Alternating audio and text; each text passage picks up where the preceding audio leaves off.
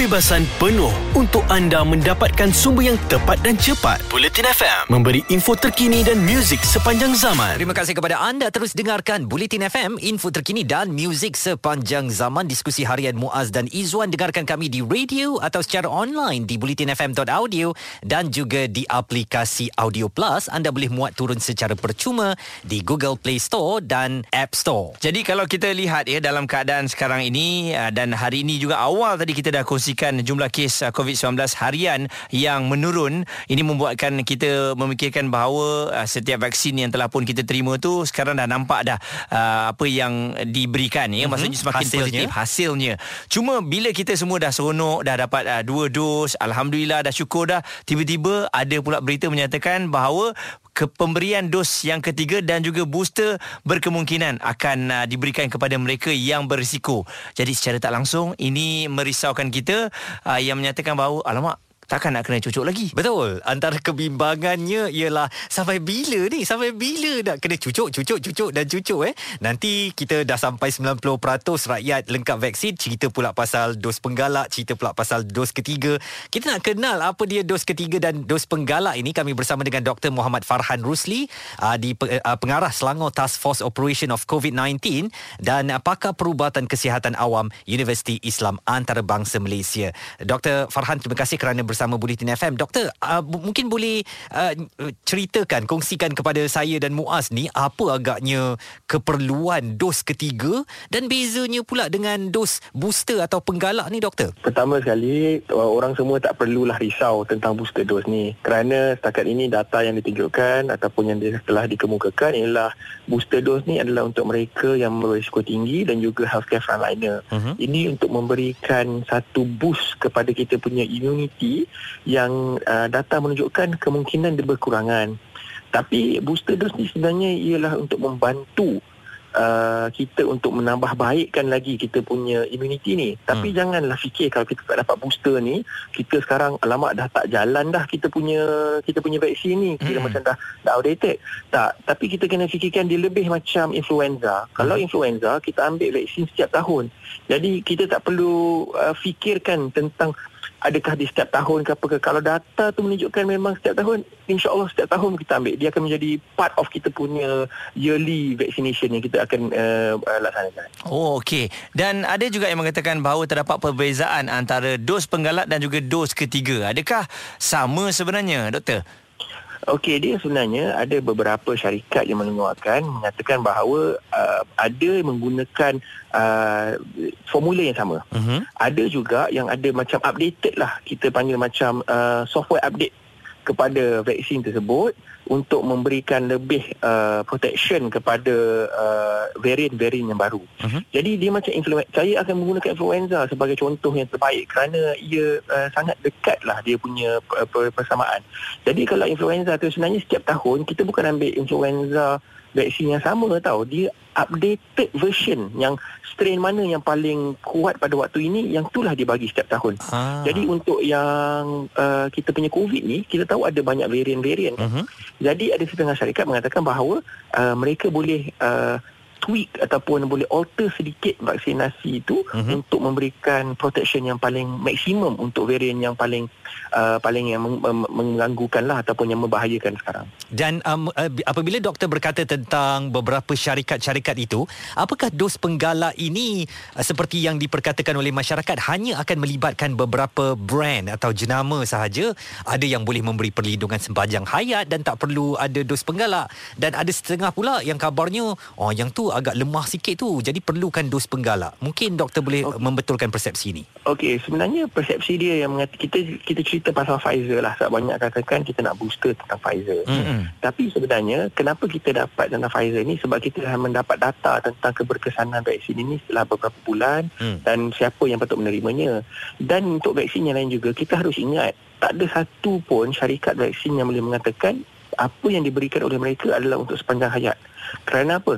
Kerana mereka sendiri tak ada data. Mungkin yang paling jauh sekarang mungkin setahun setahun setengah je yang dah dapat vaksin. Hmm. Jadi untuk kita kata mungkin lagi tiga tahun kita tak tahu macam manakah ataupun bagaimana perubahan uh, kadar imunisasi dalam badan kita tu. Jadi tak ada siapa sebenarnya Ah, yang ah. boleh mengatakan bahawa saya punya vaksin boleh tahan 10 tahun 20 tahun. Dia tak tahu. Dia bukan macam hepatitis dulu. Sebab kita sekarang semua baru start. Ah, Macam Izzuan mana kena dia tarik tak balik tahu lah dia boleh kenyataan. 5 tahun. Ah, dia mana mana boleh dia tahu. Mm-mm. Sebab dia sendiri baru cocok setahun setengah lepas. So, Jadi- data paling jauh dia boleh cakap janji pun setahun setengah. Jadi sekarang Ah, ni jadi benda tu adalah ya. jenama apa sekalipun Pfizer, Sinovac, AstraZeneca, Sinopharm, Johnson atau uh, s- uh, CanSino segala. ya Apa segala sekali brand ya jenis. memang Ya, betul. memang perlu bersedia dengan idea bahawa dos penggalak ini adalah baik untuk kesinambungan perlindungan ya doktor Betul. Pasti atau tak pasti, perlu atau tak perlu, jawapannya sebenar-benarnya ialah kita tidak tahu. Hmm. Tapi apa yang kita tahu, Pfizer telah mengeluarkan data klinikal, dia mengatakan ia adalah bagus untuk golongan-golongan yang berisiko. Hmm. Tetapi ada juga syarikat-syarikat yang lain, mereka masih mengendalikan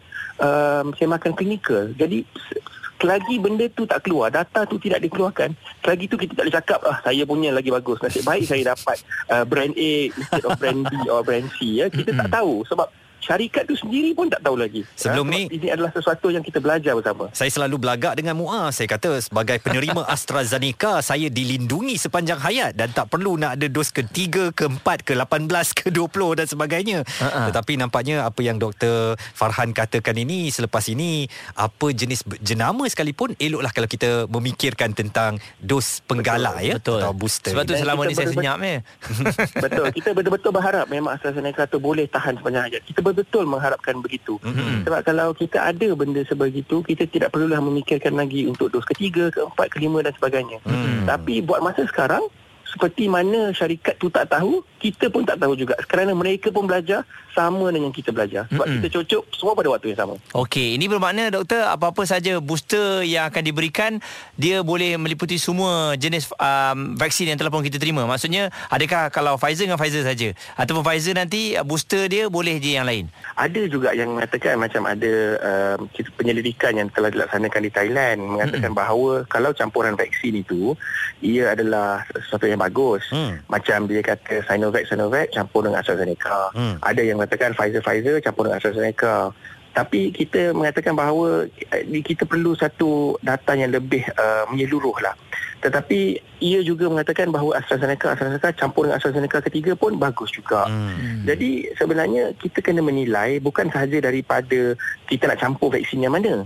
Tetapi nombor satu, betul ke kita nak campurkan? Nombor dua, kalau kita nak campur, betul ke stok vaksin yang kita nak campur ni kita boleh dapat? Hmm. Tak guna kita kata kalau nak buat Sinovac, Sinovac, AstraZeneca sebagai dos ketiga, tapi stok AstraZeneca tu kita tak boleh dapat masuk dalam negara kita. Jadi kita cakap ini paling bagus, tapi kita tak boleh bagi dekat rakyat. Jadi problem juga macam tu kan? Baik. Jadi kita kena tengok banyak faktor-faktor apa yang paling bagus, macam mana kita nak kendalikan dan apa sebenarnya yang kita boleh uh, tunaikan.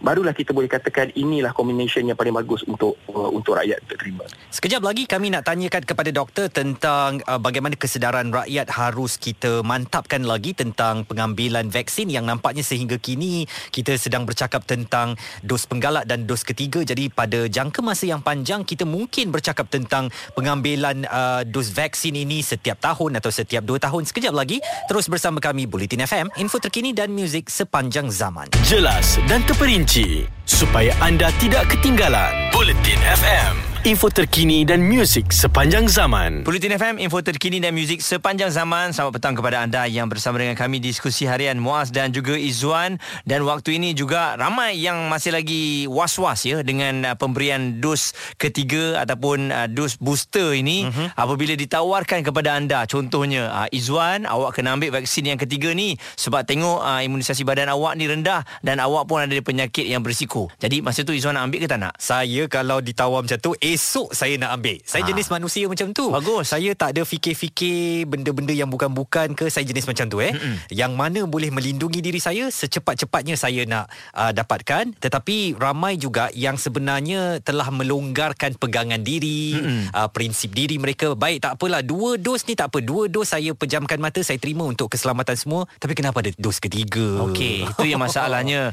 Dan kita masih lagi bersama dengan Dr. Muhammad Farhan Rusli yang merupakan uh, pengarah Selangor Task Force Operational of COVID-19 dan pakar perubatan kesihatan awam Universiti Islam Antarabangsa. Doktor, um, tentang yang saya katakan tadi doktor, mungkin ada setengah rakyat ni dia bukan tentang prinsip sangat tetapi tentang dia takut jarum, dia malas nak ber, berhimpit beramai-ramai pergi ke tempat yang sesak untuk lalui sekali lagi dua proses yang terpaksa atau pernah dia lalui untuk mendapatkan dos pertama dan dos kedua ni. Apa agaknya pesan doktor kepada masyarakat supaya ini dalam norma baharu ni segala sesuatu itu mungkin dan harus kita hadapi dan terima untuk kebaikan kita doktor. Jadi untuk rakyat yang um, the, the major public lah kan uh, untuk yang ramai ni kemungkinan besar mereka mungkin tidak perlu mengambil dos ketiga. Kemungkinan kemungkinan besar mereka tidak boleh tak perlu. Uh, kerana risiko uh, itu dapat dikurangkan apabila kita telah, telah mencapai satu tahap imunisasi di dalam uh, uh, kalangan Community. masyarakat lah. Mm-mm. Yes. Tapi at the same time uh, ada juga beberapa golongan di mana mereka mungkin yang berisiko tinggi seperti kita punya uh, pegawai-pegawai perubatan, pakar-pakar perubatan yang mengendalikan kes-kes COVID ini. Maknanya dia memang ada direct contact dengan pesakit-pesakit yang mungkin positif ini. Mereka yang perlu dilindungi dulu. Tapi bila kita mengatakan tentang benda itu, kita tidaklah boleh mengambil langkah mudah dengan mengatakan, oh maknanya kita kira selamat lah. Kita tak perlu dos ketiga, maknanya kita kategori risiko rendah. Tak, risiko itu masih lagi ada. Mm-mm. Dan kemungkinan untuk mengambil dos tiga, ketiga itu ada ada possibility, ada kemungkinan boleh berlaku juga. Tetapi sebenarnya saya mengatakan bahawa vaksinasi ini hanyalah salah satu langkah pencegahan. Hmm. Tapi dia bukanlah pencegahan yang Mutlak. um, yes, yang mutlak yang mengatakan kalau you ambil vaksin you tak perlu buat benda lain dah. Tak Hmm. perlu ikut cakap benda lain dah. Kerana kita tahu hari tu masa kita duduk setahun tanpa vaksin, bukan semua kena COVID, betul tak? Betul. Tapi apakah langkah-langkah keselamatan yang diambil untuk tidak kena COVID tu? Hmm. Jadi bayangkan sekarang dah dapat vaksin, ikut langkah-langkah yang sama, maknanya risiko untuk dapat tu lagilah kurang dan Hmm. itulah kita patut amalkan. Betul. Uh, bagaimana pula dengan pandangan doktor ya apabila 90% rakyat telah pun divaksinasi, adakah mereka ni wajar dibenarkan untuk merentas negeri? Jadi ah, saya harap ramai memahami benda ni. Sebenarnya merentas negeri ini tidak mengganggu sangat tentang uh, kes-kes positif tetapi apabila kita dah rentas negeri itu apa yang kita buat dekat negeri sebelah? Apa yang kita buat dekat balik kampung? Kenduri kendara lah tu. Betul. Kalau kita tidak uh, ikut SOP yang telah ditetapkan, dekat mana-mana pun sama je boleh berlaku penularan Hmm, tu. betul. Jadi bukanlah kita kata kalau you balik kampung, you balik Kedah ke, you balik Sungai Petani ke, you tak uh, you confirm akan kena COVID tak. Hmm. Kalau balik Sungai Petani, pakai uh, mask elok-elok, jaga penjarakan, yang jumpa tu semua dah divaksin, insya-Allah tak akan ada apa-apa yang berlaku. Dan masa zaman uh, masa zaman kes tengah tinggi pun hanya lebih kurang 1.8% saja yang ada uh, yang berkenaan dengan merentas negeri. Hmm. Jadi walaupun macam lagi dua minggu katalah kita bukakan uh, semua uh, untuk rentas negeri ini, in benda itu bukanlah menunjukkan bahawa COVID tidak lagi ada. Mm-mm. Tetapi maknanya kerajaan memberikan tanggungjawab itu kepada rakyat untuk memikirkanlah kalau you nak selamat, jagalah diri baik-baik. Kerana tak kisah, tak perlu balik kampung. Kawan-kawan datang rumah kita pun kita dah boleh menjadi satu punca kluster ataupun wabak yang baru. Doktor, um, ketika kes hari ini terus menurun 10,959 Selangor saja untuk pertama kali setelah sekian lamanya berada di bawah paras seribu, apakah tanggapan orang ramai bahawa uh, virus COVID-19 ini sudah semakin lemah uh, kuasa untuk menjangkitinya mungkin kerana evolusinya dah 2 tahun, dia dah semakin tak kuat. Uh, bagaimana agaknya doktor mungkin nak membetulkan persepsi ini? Saya rasa kita tak boleh fikir begitu. Kenapa kes di Selangor menurun ialah kerana ada uh, jumlah vaksinasi yang tinggi. Uh-huh. Tapi kalau kita tengok negeri seperti Pulau Pinang, Perak, Kedah, ya mereka sebenarnya baru buka ICU uh, uh, tentera baru je tambah kata Betul. supaya Hmm. boleh menampung Hospital Medan. yang yang yang melembak uh, yang melambat kan Mm-mm. bayangkan kalau benarlah kes menurun tetapi di negeri-negeri ada lagi masih lagi teruk jadi bermakna kita tak boleh tengok ia hanya Selangor ini umpama menggambarkan Malaysia kita kena tengok secara menyeluruh. Jadi apa yang kita dapat tahu data menunjukkan mereka yang enggan memvaksinasi ataupun tidak menerima vaksinasi mereka lah kebanyakannya yang masuk ke dalam ICU dan memerlukan bantuan pernafasan. Yang dah vaksin ada kena COVID. Confirm mesti ada. Mm-mm. tapi mereka kategori satu duduk rumah relax tengok TV Betul. jadi kita tanya balik kat orang. Kalau inilah gambaran dia pada satu tahap kemungkinan kita tidak akan lagi laporkan berapa jumlah kes positif hmm. uh, di dalam negara kita tentang COVID tetapi kita hanya melaporkan jumlah yang dimasukkan ke dalam hospital. I see. Ya, kita dah bergerak kepada endemik dan sebagainya. Jadi itulah sebenarnya gambaran yang memberikan satu um, seolah satu uh, picture sebenarnya apa sebenarnya berlaku. Kita kena tengok kadar kematian, kita kena tengok kadar yang masuk dalam ICU dan jumlah yang menggunakan bantuan pernafasan. Itulah indikator-indikator sebenarnya yang kita patut pantau. Bukan jumlah mutlak berapa ribu kes hari ini, berapa ribu kes esok dan sebagainya. Doktor, pada pandangan doktor sendiri, bila agaknya Selangor boleh masuk ke fasa yang ketiga, doktor? Ini ada pertanyaan daripada anak-anak Selangor lah ni. ya, jadi untuk anak-anak Selangor, saya ingin menceritakan sesuatu bermakna fasa-fasa ini kepada saya dia tidaklah memberikan satu uh, kita panggil apa uh, perbezaan yang banyak pun. Hmm. Kalau orang Selangor ingin tahu sebenarnya tahukah anda di dalam negeri Selangor lagi banyak tempat anda boleh dine in berbanding dengan negeri-negeri di fasa 3. Kerana ah. banyak negeri-negeri di fasa 3 hmm. pekerja-pekerja asing yang bekerja di restoran masih lagi belum menerima vaksin. Hmm. Jadi mereka tak bagi orang untuk dine in. Hmm. Tapi di Selangor walaupun di fasa 2 hmm. kita dah boleh dine in dekat semua supermarket, dekat shopping mall. Kita sebenarnya lebih banyak kebebasan berbanding dengan mereka di fasa 3 tiga. Jadi ha, lebih dia. jadi biarlah fasa berapa pun asalkan kebebasan tu ada doktor ya. Betul dan kebebasan itu bergantung dengan jumlah yang divaksinasi. Jadi itulah sebenarnya kita punya message yang kita nak sampaikan. Fasa itu tidak memberikan anda seolah-olah satu kebebasan hmm. tetapi ia adalah kebebasan yang bersyarat dan syarat itu adalah jumlah peratusan yang divaksinasi dan right. Selangor dan Kuala Lumpur alhamdulillah kita actually doing much better daripada semua negeri-negeri yang lain. Alhamdulillah. Uh, kami ucapkan terima kasih kepada Dr. Muhammad Farhan Rusli, pengarah Selangor Task Force Operation of COVID-19 dan pakar perubatan kesihatan awam di Universiti Islam Antarabangsa Malaysia. Baik, untuk anda kejap lagi kita akan bawakan mengenai pelajar yang tidak divaksin boleh ke sekolah. Wow, semuanya di Bulletin FM, info terkini dan muzik sepanjang zaman. Ada kepentingan anda di sini untuk mendapatkan berita secara tepat dan pantas. Dua anggota polis maut bertindak atau berlakon sebagai bangsa yang perlu diselamatkan. Operasi mencari dan menyelamat SAR. Bulletin FM, info terkini dan muzik sepanjang zaman. Selamat petang kepada anda terus dengarkan Bulletin FM info terkini dan muzik sepanjang zaman diskusi harian Muaz Izwan kita masuk dalam tinjau rakyat ini platform untuk anda bersuara dan lahirkan pandangan atau apa juga keprihatinan anda tentang topik yang kita nak bawa. Dan pada petang ini, kami berdua nak buka satu isu ini. Apakah anda bersedia untuk dos penggalak? Adakah anda betul-betul ambil kisah dengan jenis vaksin yang dah diambil dan akan uh, ambil penting juga dos apa yang akan diterima nanti? Mm-hmm. Apakah kita perlu uh, fikir sangat tentang dos penggalak ini ataupun pun cukuplah dengan dua dos yang sudah pun kita terima sehingga kita telah pun mencapai herd immunity atau immunity kelompok di Malaysia. Dan sekali lagi kalau anda yang mengikuti kami dari awal tadi kita dah bawakan uh, cerita ataupun uh, perbincangan mengenai dos penggalak ini pastinya difokuskan kepada mereka yang berisiko tinggi dan juga frontliner kita ya yang sentiasa berhadapan dengan mereka yang menghidap COVID-19 ini. Jadi oleh kerana itu kalau dilihat secara keseluruhannya kita rakyat Malaysia bukan semuanya dipaksa untuk ambil. Hmm. Jadi dos penggalak ini kepada satu lagi adalah mereka yang mempunyai badan yang imunisasi mereka rendah. Uh-huh. Jadi secara tak langsung dos penggalak ini dapat memberikan kekuatan sedikit kepada mereka bagi mendepani pandemik ini.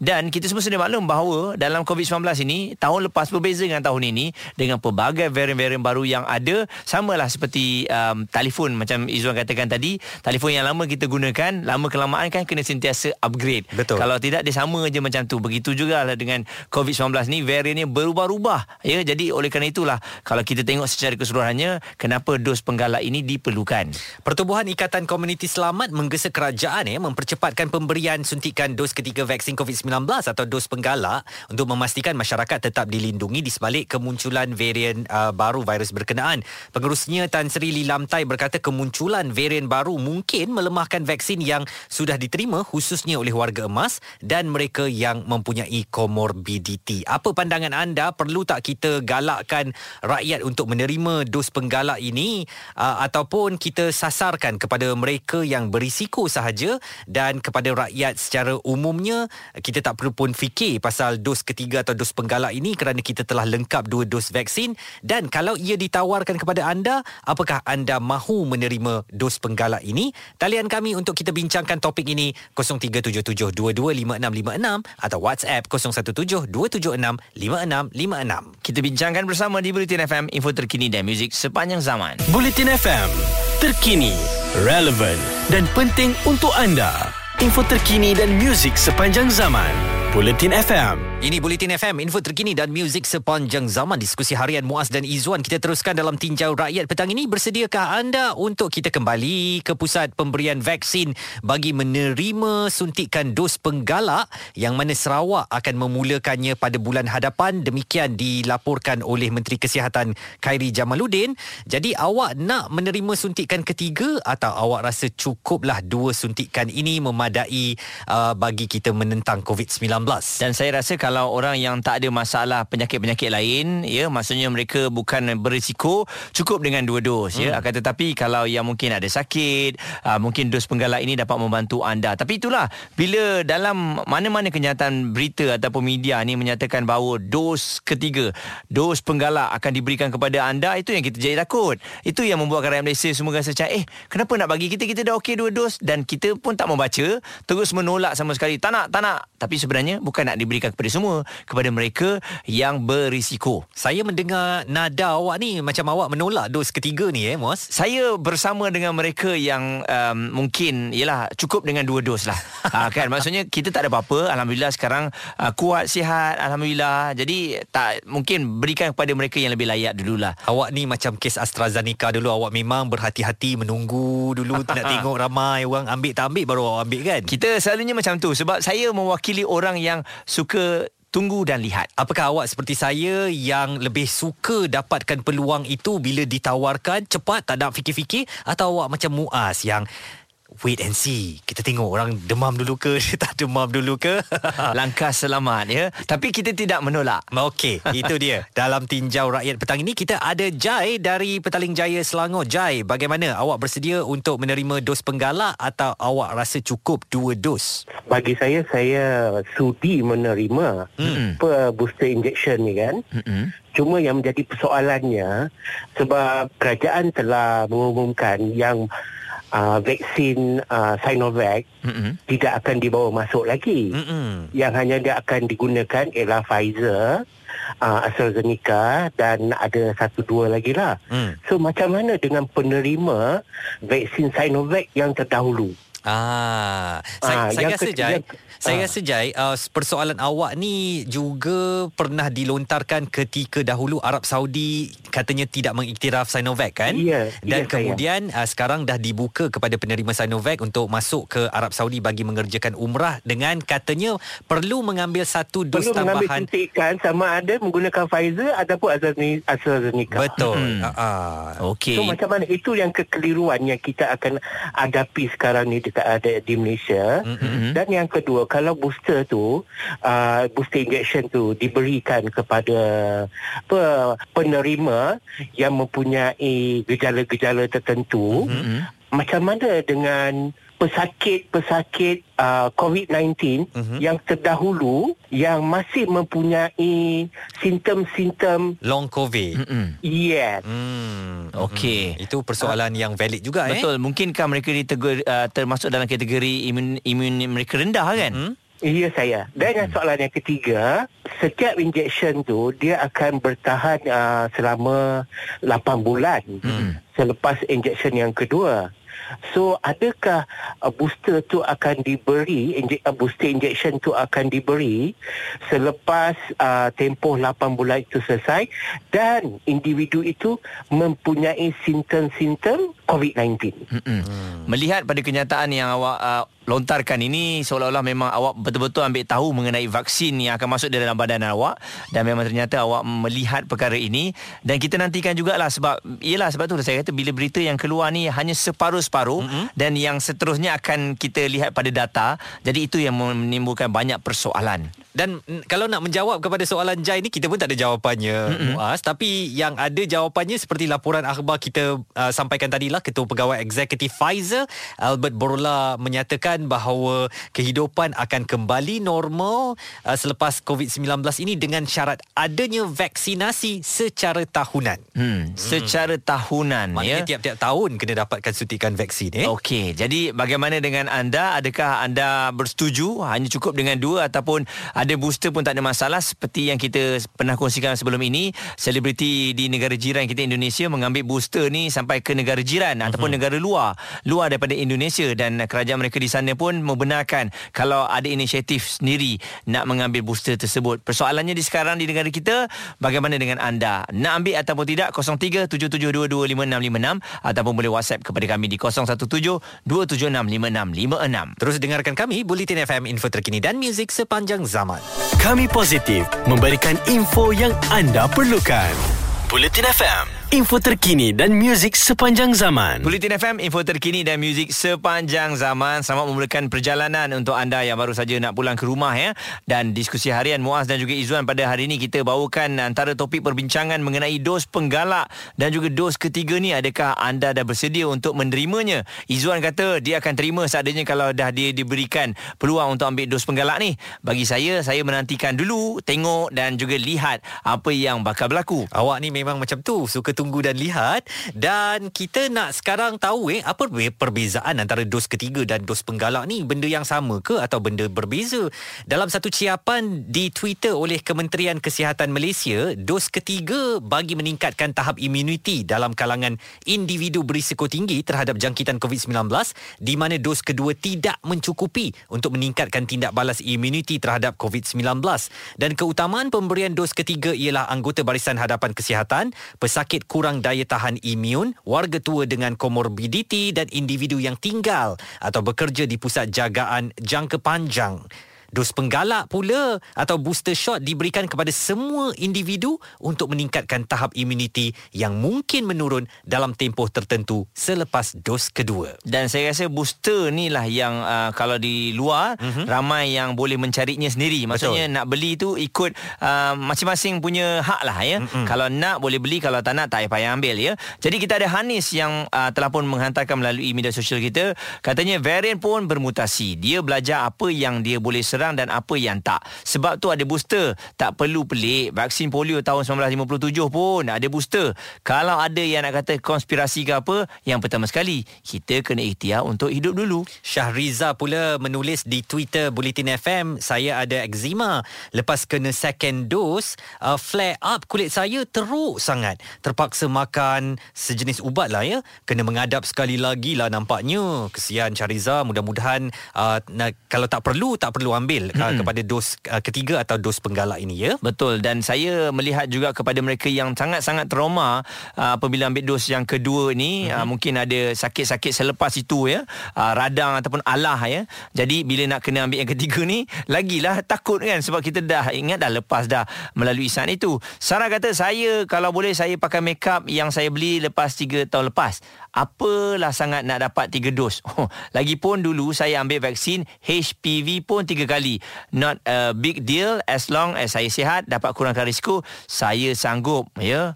Okey, itu cerita pasal makeup lah Memanglah makeup kita akan pakai Ataupun akan beli kan Berulang kali eh. Saya suka semangat Sarah ini. Aifa pula uh, menulis, boleh terima booster sebab vaksin sebelum-sebelum ni pun memang ada booster. Cuma harap untuk booster ni selesaikan semua yang terbengkalai dahulu then baru proceed pada dos ketiga atau booster. Okey, Lena kata first dose lengan aku sakit sampai seminggu dia kata. Second dose demam panas. Ya, yang kali ketiga good luck dia kata. Good luck, Ha, dia ini yang terus saya kata sekali lagi kan trauma mm-hmm. kepada orang yang memang ada alah pada suntikan vaksin ni. Betul. Dan uh, dalam Twitter Bulletin FM juga kami adakan tinjauan pendapat. Anda boleh mengambil bahagian dengan mengundi adakah anda bersedia untuk dos penggalak. 75% kata ya saya bersedia, 25% uh, kata tidak. Dan adakah anda betul ambil kisah dengan jenis vaksin yang dah diambil atau anda terima sahaja apa sahaja jenis vaksin? 53% uh, berkata saya ambil kisah dengan uh, jenama vaksin saya dan 47% kata tadah sajalah terima saja apa yang ditawarkan. Jadi 47% tu bersama dengan Izzuan lah. Yang selebihnya bersama dengan saya. Suka tunggu dan lihat juga. Mm-hmm. Dan uh, kita harapkan dengan apa yang kita bincangkan pada hari ini sedikit sebanyak dapat memberikan info kepada anda. Dan saya yakinlah setiap apa yang dikeluarkan oleh Kementerian Kesihatan ini berdasarkan kajian dan juga data. Betul. Bukan sesuka hati. Eh. Kalau anda boleh tengok kes menurun dan juga meningkat ini, dia bukan hanya kat Malaysia je. Dulu kita bising kat Malaysia tingginya kes Mm-mm. negara jiran tak tinggi. Tapi sekarang dah sebaliknya. Betul. ha, nampak? Mm-mm. dan uh, sebenarnya second dose ke third dose ke fourth dose ke fifth dose ke semuanya dalam tujuan atau maksud yang sama untuk melindungi diri kita dan juga masyarakat dan Malaysia secara keseluruhan. Jadi kalau nanti ditawarkan untuk mengambil dos ketiga atau dos penggalak mana-mana uh, yang ditawarkan kepada anda kita terima dalam maksud untuk memelihara kemaslahatan lah ya. Mm-mm. kesihatan masyarakat awam uh, secara umumnya di Malaysia. Kejap lagi dalam Tarung Sarung kami akan bawakan mengenai pintu stadium akan dibuka. Wow, terus bersama kami Bulletin FM, info terkini dan muzik sepanjang zaman. Kebebasan penuh untuk anda mendapatkan sumber yang tepat dan cepat. Bulletin FM memberi info terkini dan muzik sepanjang zaman.